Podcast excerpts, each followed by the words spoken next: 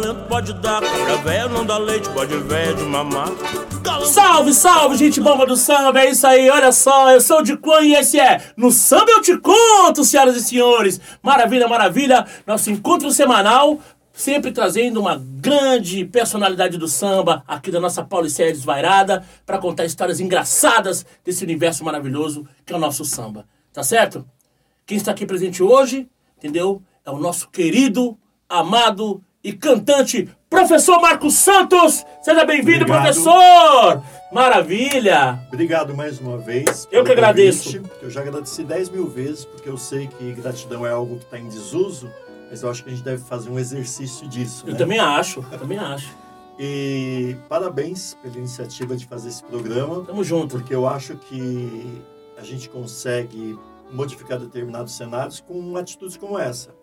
Vai fazer um show? Convida seu colega. Isso. Foi numa rádio, deu uma entrevista? Indica seu colega também. Sim. Montou algum projeto? Chama os seus para participar e pede indicação, porque daí o nosso movimento cresce e todo mundo se ajuda. Lembrando que a nossa cerveja é de verdade. Atenção, senhores patrocinadores, por favor, venham conosco no Samba Eu Te Conto.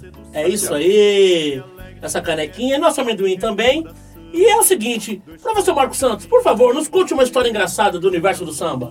Então vamos lá contar, tem várias coisas engraçadas, sim, né, que acontecem comigo, várias. A começar pela essa coisa, né, do professor. Sim.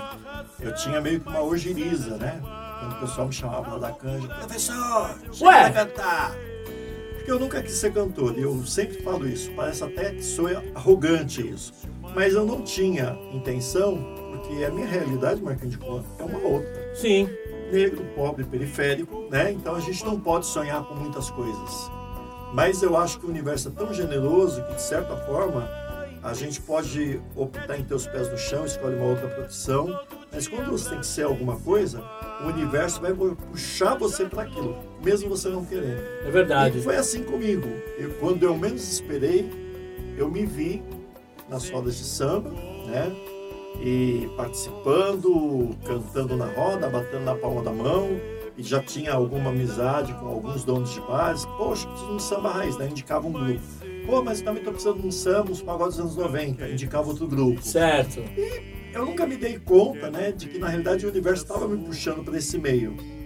E lá em dois mil e dez, mas não, até antes, dois mil e três, dois mil e quatro, dois mil e cinco, eu mudei para o Brás. Antigamente eu morava no Jaciné. E naquela época eu já frequentava muito o centro de São Paulo, só de samba, né? Sim. E eu nunca fiz essa distinção. Ah, é samba raiz, é samba jazz, é samba como é que se choro, é pagode dos anos noventa, é dos anos oitenta. Na realidade tudo é música, né? Tudo é arte. E todo mundo começou lá, a gente que está nessa faixa etária, a gente começou lá nos anos oitenta, noventa. Então é para com essa palhaçada. É isso, né? Aí. E daí eu tinha um grupo de amigos que eu indiquei para tocar num bar de um amigo meu, o Reginaldo. Ele fazia um sambão enorme ali em frente ao Bovinos. Sim. Como eu trabalhava ali perto, então já era praxe, a gente ia almoçar ali, a gente tomar cerveja ali no happy hour.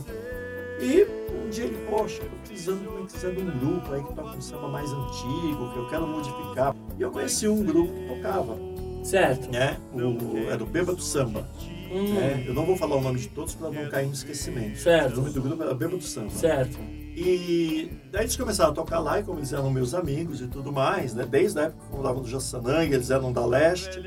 E daí quando eu vim, como é que quiser, morar no, no Brás, ficou pertinho, porque eu subi e desci a ladeira, tava ali no, no Reginaldo. E daí um dia, não só esse grupo como outros, né? Sempre me chamavam, professor, dá uma canja, dá uma canja, dá uma canja. E um dia eu tô lá na roda de samba, aí os meninos, ó, oh, professor, vem aqui dar uma canja. Assim, poxa, por que me chama pelo meu nome? Meu nome, né? Meu nome é tão bonito, é Marco, Marco Antônio. O meu ó, também, é Marco tão, Antônio. Tão bonito o nosso, nosso nome, nome é lindo. Composto, Marco Antônio. Por que não me chamam, como é que se pelo meu nome? Pois é. Aí eu todo, na minha ignorância, fui lá, né? Gente, eu não sou um adjetivo, eu não sou um título. Sou muito mais do que isso, Nossa. gente, pelo amor de Deus. Eu sou filho do seu Pedro José dos Santos e da dona Sandra Rodrigues dos Santos. Olha aí. Meu nome é Marco Marcos Antônio Rodrigues dos Santos. Santos. Daí o Anhangabaú inteiro no sábado. Daí alguém grita assim, canta aí, professor! Eu puto desgrilo. Daí eu desencanei com essa história do professor. Fiquei puto no dia, mas eu falei, ah, desencanei. Daí, quando eu resolvi cantar, me profissionalizar, foi ali realmente por volta dos anos dois mil e oito, dois mil e nove, pensei em me profissionalizar e tudo mais. Eu falei assim, caramba, gente, é legal essa coisa de ter um nome, né? Que carregue um adjetivo, né? Sim. Marco, professor. Nelson, sargento. Isso. Nelson, cavaquinho. Zeca, pagodinho. Falei, é legal isso pro samba, é gente, não é não? É, é legal, achei bacana. Daí eu desencanei e tudo mais. E você mais. Sabe também que tem um lance muito interessante, que eu até tenho tido até um, uma certa dificuldade, um, inclusive com as pessoas, né? Porque sempre foi Marquinhos Dicuã, né? Marco, Marco Antônio, meu nome de batismo, né? Marquinho, né? O sempre o diminutivo que a gente recebe esses, esses apelidos, esses nomes, né? Na quebrada e tal, dos amigos, dos parentes e tal, os tios, oh, vem cá, Marquinho e tal, aquela tia chata que pega na bochecha, estica, enfim, Marquinhos. E Parênteses, aí... mas a mãe dele acabou de me contar que ele não tinha bochecha, ele era muito magro. Isso, é verdade, é verdade. Então, dado esse parênteses, esse detalhe, ficou Marquinhos Dicuã. E aí, com o meu trabalho todo no samba e tal, depois eu comecei a fazer outros, outros trabalhos musicais, né, de grooves, de trabalhos infantis, eu falei assim, poxa, eu não vou usar mais o Marquinho, porque o Marquinho tá totalmente ligado ao samba, né? Quando se fala Marquinho Dicuã, já visto pelos trabalhos que eu já fiz, tá todo ligado ao samba. Dicuã, eu vou entender que é um apanhado de todos os trabalhos musicais que eu tenho feito, né? Ou seja, o, o, o Dicuã, ele tem uma amplitude... é maior, né? Ele tem um campo maior de estar tá fazendo outros trabalhos, além do samba, que é a espinha dorsal. O que significa Dicuã? Eu sempre tive curiosidade de perguntar, vou te perguntar aqui ao vivo. Dicuã é pequ... quer dizer pequeno preto, em tupi. Legal. Uma amiga minha jornalista descobriu. Porque até então, Dicuã pra mim era, uma... era um fonema que eu tinha ouvido, né? Digo fonema porque eu não conhecia a, a etimologia da palavra, a escrita. E eu vi num filme e achei mó barato. E pra mim, na época, o que que era? Eu, esse, esse Dicuã, ou Dicuã, Ele, ele tem também uma, um fonema parecido com, com o idioma francês, né, Dicuã. Assim como é do indígena, né, Dicuã, Dicuã, né? E aí ficou Dicuã. Né, sem, tem gente que escreve com N, tem gente que separa, Dicuã, né? E, enfim, mas é D I K U A com tio, Dicuã. Quer dizer, pequeno preto e tupi. Uma amiga minha, ela tinha um fanzine, chamava P no B, né? Preto no branco. E ela falava sobre várias coisas e tal, era uma jornalista muito bacana. E ela descobriu que o Dicuã vem de pequeno preto, ou pequeno garoto, pequeno menino de Tupi Guarani.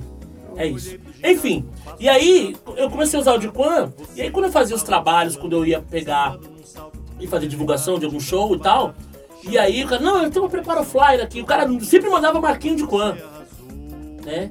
Sempre, sempre. Falava, mas eu vou fazer um groove, vou fazer um... um um Timaya e tal, Dicuã canta dos pretos e tal, mas nunca, era sempre Marquinhos Dicuã. E demorou, assim, pra galera sacar. Mas eu, eu também entendi que é uma, tem muito a ver, rapidamente, tem muito a ver com samba. O samba é muito nome e mais, mais um adjetivo. Mas eu vou te dar um toque. Pra você sofrer menos, desencana com isso. Eu já desencanei há muito tempo. Eu também tô achando que é isso, tem que dar uma desencanada. Porque foi um trabalho, assim, difícil de eu fazer por conta do tempo, patrocínio que você sabe que a gente não tem, mas foi muito bacana e divertido. Eu me diverti muito com todos os músicos que foram lá. Era sempre uma piada no primeiro C D. No segundo, né, eu chamei o Fábio Mandica para produzir o Coxa de Retalho, já está pronto. Dia oito agora de novembro de dois mil e vinte, às dezoito horas já tem o estúdio. Vou anunciar direitinho, a gente vai fazer uma live. Vamos fazer só parte do C D, porque devido à pandemia a gente não pode superlotar os locais, né? De música, principalmente. Então a gente vai fazer eu, Marcos Santos e o Quatro em Banda, né? E a gente vai fazer as músicas que são mais ao nosso alcance, que tem outras que eu falo pro Mandica, né? Eu vou precisar de duas filarmônicas para tocar isso, tudo isso que você colocou no C D. Mas é isso, Marquinhos Dicuã. Que da hora. Vamos aproveitar então para a dica do Dicuã e olha só.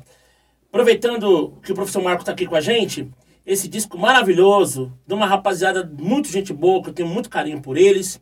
Tirando o Samba da Gaveta, todo sábado é sagrado. sagrado. É, essa galera sensacional. Tirando esse disco samba, bacana. Tirando o Samba da Gaveta, é o primeiro C D. Esse é o primeiro. É o primeiro. É. Tem o segundo, que é... Ó, tem participação especial do André Luiz, da Bernadette, do Marquinhos Dicuã, Samba da Cultura, Raquel Tobias, Tempo da Onça, Grupo Camafeu, né? Tem várias é, músicas bem legais, então procurem aí eu recomendo. Todo sábado é sagrado. Primeiro é Tira, Tirando o Samba da Gaveta isso. E o segundo é A Resistência Continua. A Resistência Continua. A outra dica do Dicuã, que é maravilhoso, né?